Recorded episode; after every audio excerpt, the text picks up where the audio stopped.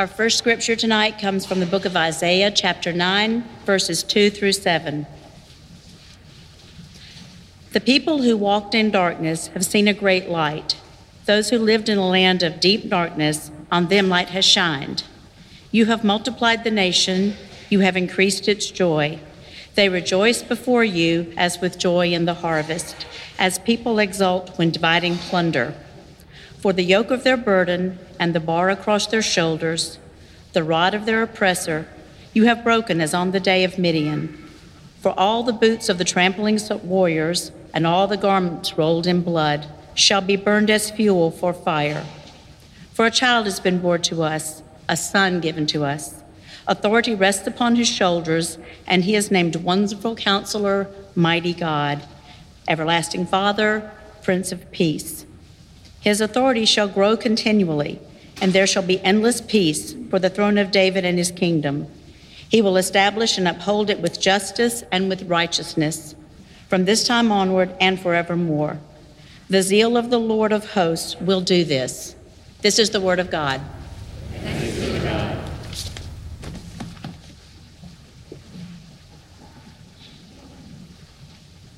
And our gospel lesson from the second chapter of Luke. In those days, a decree went out from Emperor Augustus that all the world should be registered.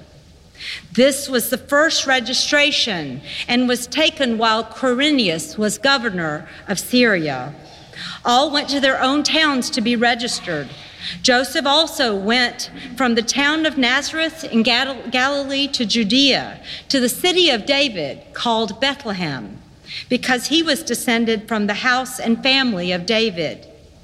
He went to be registered with Mary, to whom he was engaged and who was expecting a child.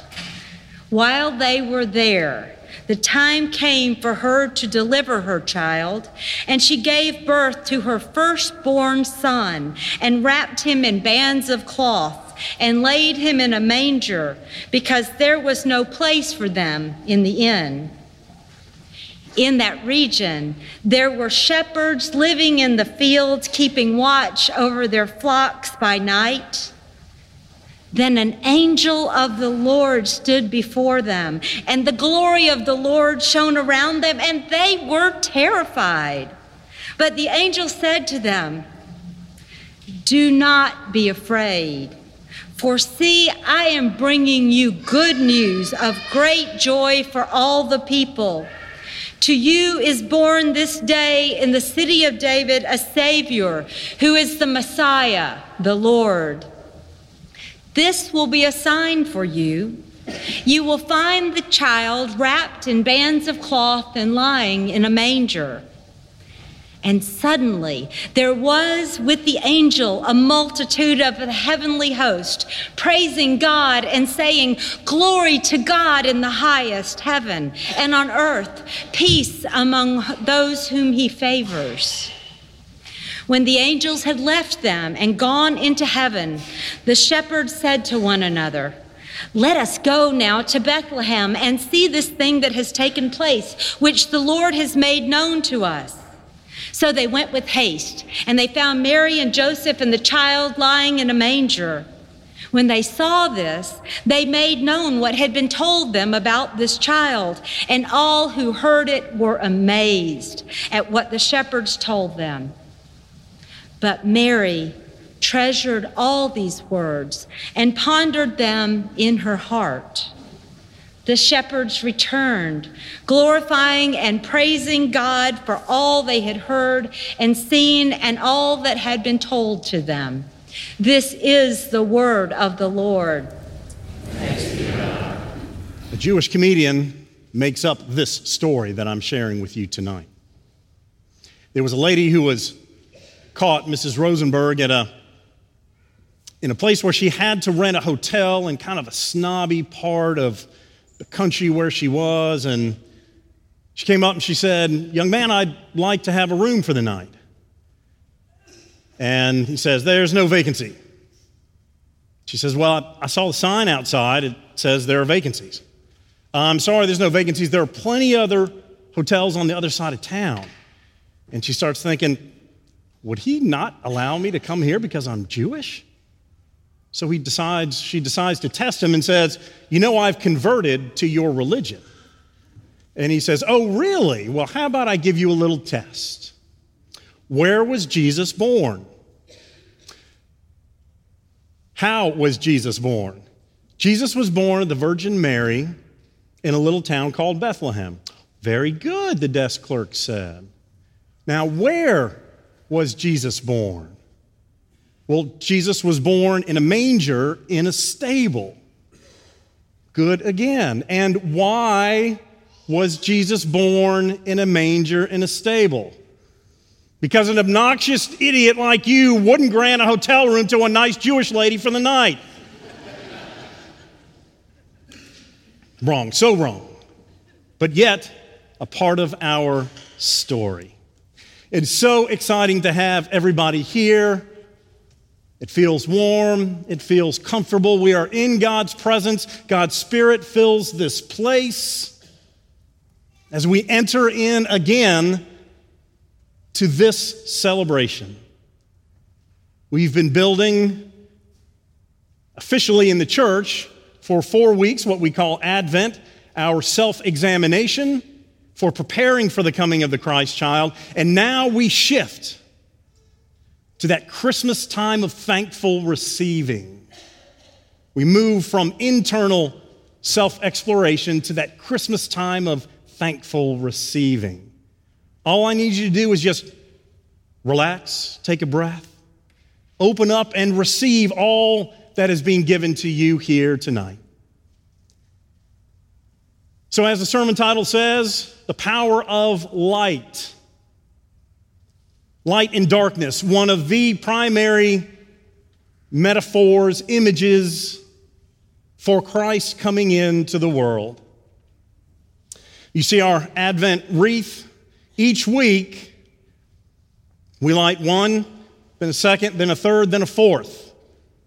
Each week, not only symbol that we're getting closer in anticipation of the birth of the coming of the Christ child, but also that each second and third and fourth, and especially the Christ candle that we lit tonight, every time they are lit, the darkness is chased away that much more. We all know what light does in dark places. If you've ever been on a campout, went outside of your tent and it is pitch black, you know the power of a little flashlight.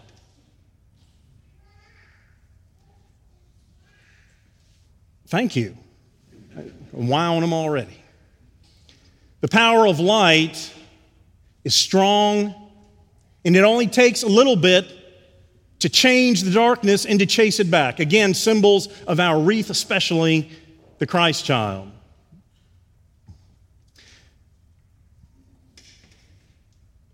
We know that our friends up north tell us that one candle in an igloo can change the internal temperature from below freezing to 45 degrees or above that Fahrenheit if it's reflected properly. One little light makes a difference. An artist, and we have many assembled with us, was painting a landscape, and it was a cold, cabin in the woods. It was snowing. The wind blowed, not nice, fluffy, attractive snow. It was bleak winter snow. And the picture itself looked desolate. So the artist decided to put just a little candle glow inside the house, inside that cabin, and it changed the whole picture. It gave it hope. It drew attention to itself among the dark and bleak surroundings. We are a people of light. And when Christ comes into the world, so too does he bring his light. His light for you, his light for me, for the whole human race. Isaiah, you heard a little bit, was a prophet in the time of the Babylonian exile, terrible time for our Jewish brothers and sisters. They were overtaken, their city taken away to another place. Remember, God resided with them in the temple, destroyed. How do they be a people of faith in a way that they never have? And Isaiah comes and says, You have walked in darkness, but you will be a people of light. Talking about God returning God's love and grace and favor to them through all that they have been through. All right, preacher. Not Babylon, not an exile. How does this light affect me? Well, look around the world. Very easily to look and think it's a disaster, it's broken. There is so much violence and hatred and wars and self centeredness, so much pain, so much sorrow and suffering. Do we need this light in this time? You're darn right we do. This time more than even in the past. Is our time any worse than the time before? I don't think so. But we are the ones who are on duty. It is on our watch that the world is as it is. We are being called to embrace this light that can transform us into something different, therefore, transforming the world. So, who doesn't want that? Who doesn't want the light of Christ in your heart, in your life, in the world? Well, preacher, I'm not sure where I stand on the whole Jesus thing. Not sure what that light means. Thank you for asking. Tonight, my challenge is for you to open yourself, wherever you are on your faith spectrum or not at all. This is a safe place for you, whether you have been a Christian all of your life or you aren't at all. Christ came to change and to save the world, each one of us. And you need to ask your questions. And you need to explore using your head and your heart. But don't throw the Jesus out with the bathwater. There is so much that we do know about faith objective and subjective proof and information and scholarship and archaeology that gives us cause enough to say, well, this, could have happened, yeah. But more than that, once you allow yourself to welcome in the light, it can change you. Thank you, preacher. Don't know if I want to be changed. Happy the way I am. Okay, let me ask you this. How many are 100% happy and fulfilled with who they are in their life, with all of the people in their life, where they are in their journey, and know exactly where they are heading? No, of course not.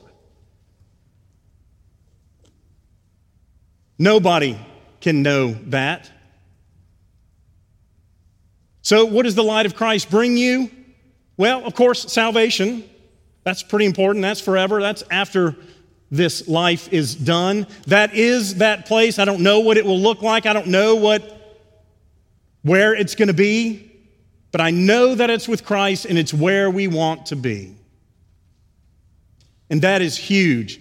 So many of the passages that Jesus talks about and preaches about, we take on a human level, and Christ is talking about the bigger picture of God's kingdom coming into fruition. Wow, exciting. But we're not there yet. And I understand after life, sometimes we just want to roll the dice, be a good person, and hope that we've put in enough time and hours to get in if that if God really exists and that really is the next phase. That is a horrible way to live. It's a horrible way because you're admitting that God is not with you and you're living your life apart from that light, from that presence. And salvation is a huge part of why we celebrate and glorify that Christ was born and what we celebrate on Easter in the resurrection. One that for you and for me and for everybody. When we come and confess, we don't sin, we have new life. And because we have new life, God made a way for us to come home through Christ. That's pretty good news. But I'm with you. Sometimes that's hard to think about this afterlife business. All I know is where I am and what's this world now. What does Christ offer me now? What good does it do me to welcome in this light now? Well, quite simply, it's transformation. Think about the question if you're not fulfilled in your life, how can that change? None of us is perfect. We all have things to celebrate in who we are, and we need to embrace who we are and love who we are. But at the same time, we're not meant to stop growing. We're not meant to stop being the people we were created to be, and that's what God's light is all about transformation. It's so easy to get distracted in this life by so many things, many of them wonderful. But that takes us away from our understanding of who Christ is and seeking this light and transformation. If you look at the front of your bulletin cover, this is a painting, uh, a work of art by a French artist Jean Leon from 1852 to 1854. And if you look real clearly on it, that's Caesar Augustus on the top. The height of representing the powers that the world dictates. He considered himself to be a god, Roman emperor, all came to pay him homage. You see people on all sides from different races, people from all parts of the empire coming to honor and glorify him. It is busy, it is messy. There are people coming and going. It had to be loud, had to be a chaotic environment. And then at the very bottom, almost in the darkness, you see an angel, you see Mary and Joseph in the baby Jesus with the light emanating from the Christ child. Now, I love this, I used this last year and loved it, wanted to use it again. Why? Because so easily we can distract ourselves with the busy day to day of our lives and never realize the most important thing is right in front of us. All of these people are missing what's happening that is, Christ being born into the world, the opportunity for them to engage and bring this light into their lives, hearts, and world, and they don't even notice. It's a shame, and I hate it for those in this picture, and I hate it even more when the picture becomes true and it's us. Our day to days are crazy, I know it. Sometimes I, as pastor, can be so much about the business of the church, I forget and neglect my own relationship with Christ. I can be one of those in the picture that forgets because I have meeting after meeting after meeting after meeting after meeting after meeting after meeting, and then a meeting on top of that. It's not easy, but what we get again is the ability to be transformed by the light of Christ.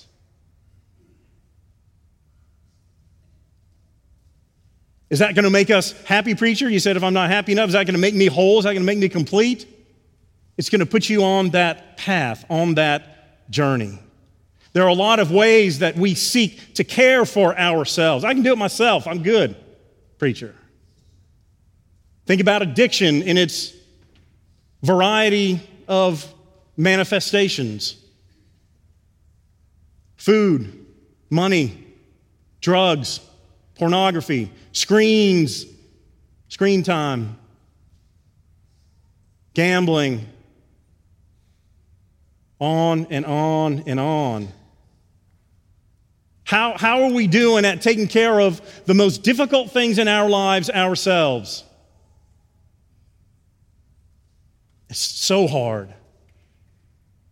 I do believe that we all have addictions of some sort.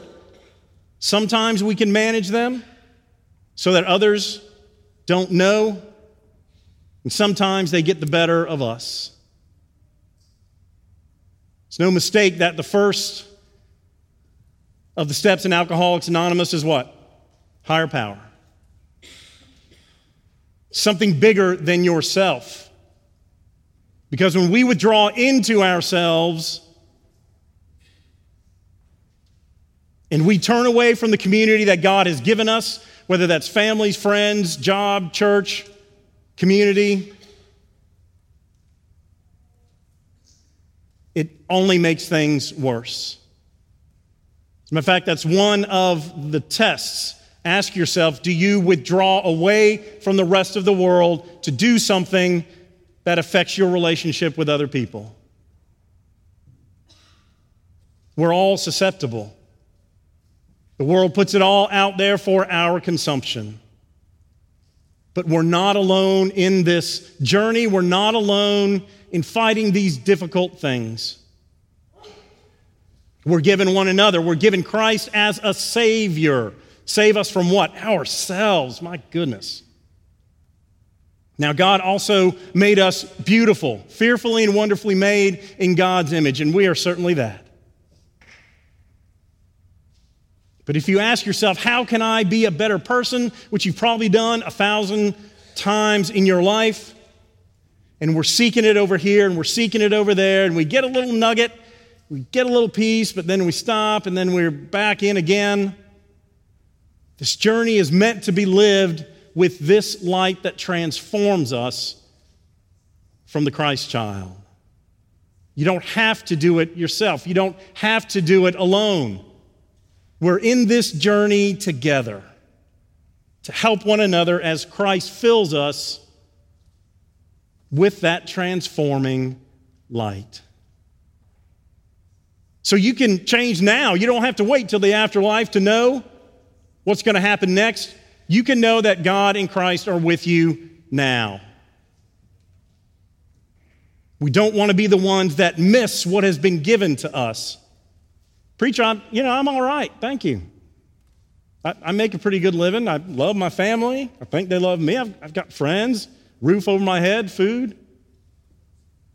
But ask yourself the bigger question Why am I here?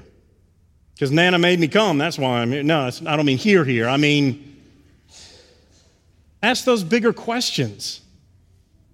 Why are we here? Is it so that we're okay, that we're comfortable enough? We go through life and then the life is over and that's it. Thanks for stopping by. Why are we here? That bigger existential question If you even can get to a higher power, even get that God was the creator of the heavens and the earth, then there had to be a plan for that creation. You are a part of that creation, as am I. You were given gifts to do things in this life, not just keep it so that things are okay and you kind of move through life and then you're done. We're here to be a change all that brokenness, all those voices, all those people that are not welcomed into the places they should be, some even church, that has to change, and we are the people to do it. There are hungry, there are homeless, there are those that need education, those that need to know that they're not alone as they struggle with what they struggle with. Christ's radical love says we've got to take care of them because they might be taking care of us as well.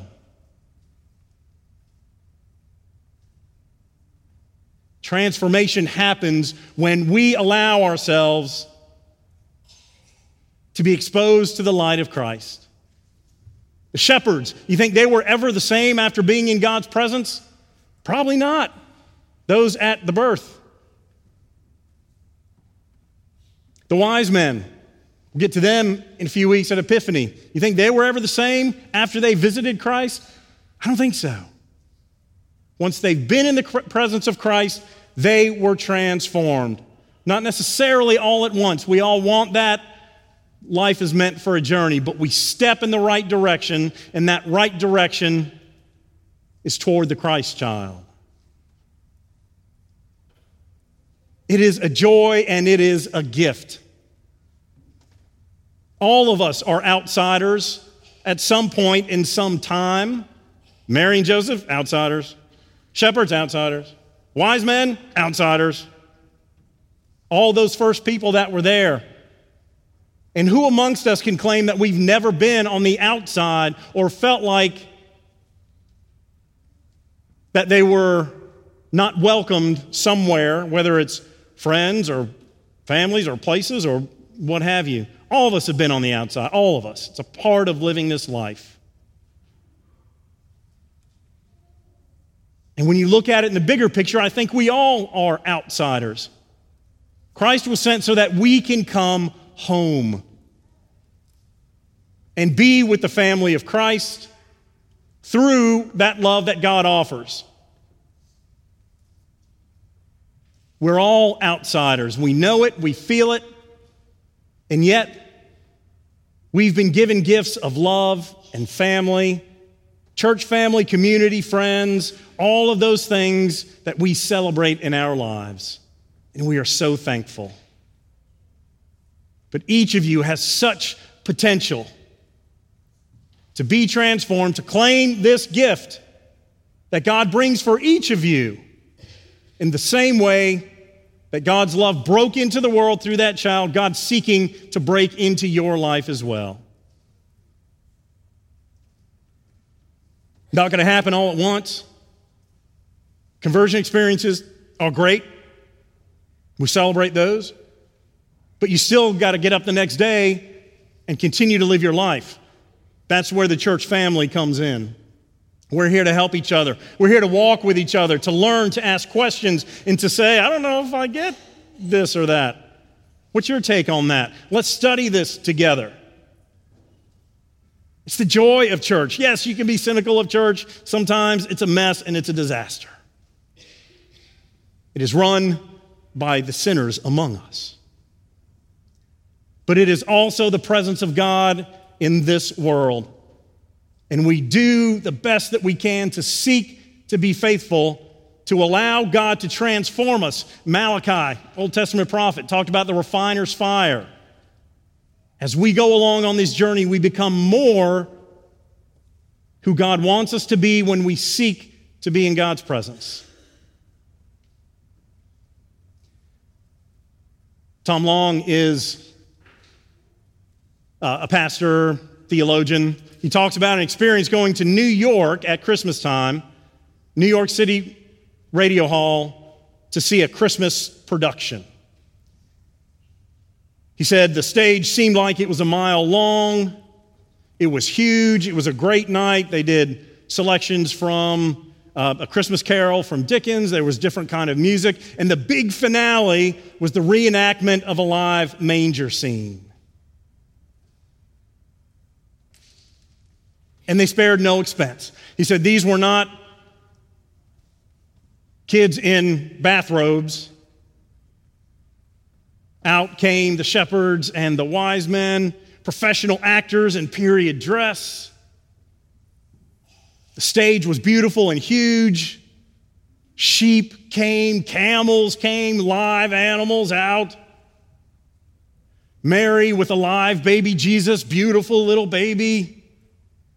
Angels descended, suspended from the top down. And then they start playing Handel's Messiah. Hallelujah. I'm happy to join your choir, by the way, if you need me. And he said it was overwhelming. The decibel level was huge as they started to sing. Everything was perfect except the glory of God was not present. He looked at this human production, the best that it could be, recreated as best with all Broadway resources, with set, with everything that could be done. And people were overwhelmed And yet, there was no glory from God. And he took that to mean that so often in our lives, we can be about the false production of our lives. How does it look? How does it feel? Do we have the right costumes? Do we have the right pieces? Are the shepherds coming? Do we have the sheep and the camels? Are the angels descending? Are the pieces of our lives? Are they empty productions or are they radiating the love and light of Christ? We are better when we are with Christ. We are better people when we are with Christ. A few years ago, there was a song, Youth Help Me Out. I like me better when. I like me better when. I'm with you, thank you. Lauv, L A U V. He was talking about his girlfriend. She brings out the best in him. I like me better when I'm with you. It's exactly the case when we walk this journey with Christ. I am so much of a better person. I am so much more satisfied. I, my life gives so much more power when I'm seeking to walk closer to the one who broke into this world as a child. We have that opportunity. Doesn't matter where you've been, doesn't matter what you've done, doesn't matter what bubbles you pop with your gum. God's love and God's presence are here for you. This light will not be overcome by the darkness. That is God's promise to us. Allow yourselves to be transformed here and now. And then we go out into the world to transform it in God's name, in God's image, so that they will know God's light, to share the love, to be in difficult places with people in terrible places. This is our calling. And this is what we celebrate tonight. Hallelujah. Amen.